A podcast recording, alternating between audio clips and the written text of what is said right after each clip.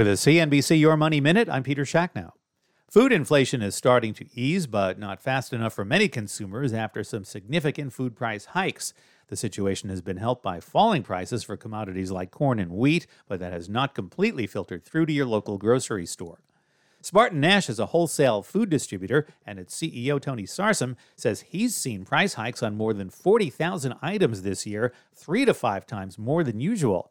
Sarsam says one way consumers are countering that is to opt out of name brands. We're seeing about 2x the growth on our private label brand, our family. That, that brand is actually seeing great growth. They're high quality products that, are better, that have better availability than a lot of the national brands, and they're priced more aggressively. So we're seeing people make those choices as they come and shop our stores. That shift to store brands was cited by consumer products giant Procter & Gamble last month after it reported weaker than expected quarterly earnings.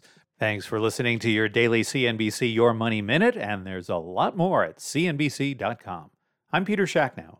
This podcast is supported by FedEx. Dear small and medium businesses, no one wants happy customers more than you do. So you need a business partner just like you. Like FedEx, who understands your passion for serving your customers because they have the same commitment towards you. That's why FedEx offers you picture proof of delivery, packageless and paperless returns, as well as weekend home delivery to 98% of the U.S. on Saturday and 50% on Sunday. See the FedEx service guide for delivery information. What's more, FedEx Ground is faster to more locations than UPS Ground. Trust FedEx for timely deliveries. See what FedEx can do for your business. Absolutely, positively FedEx.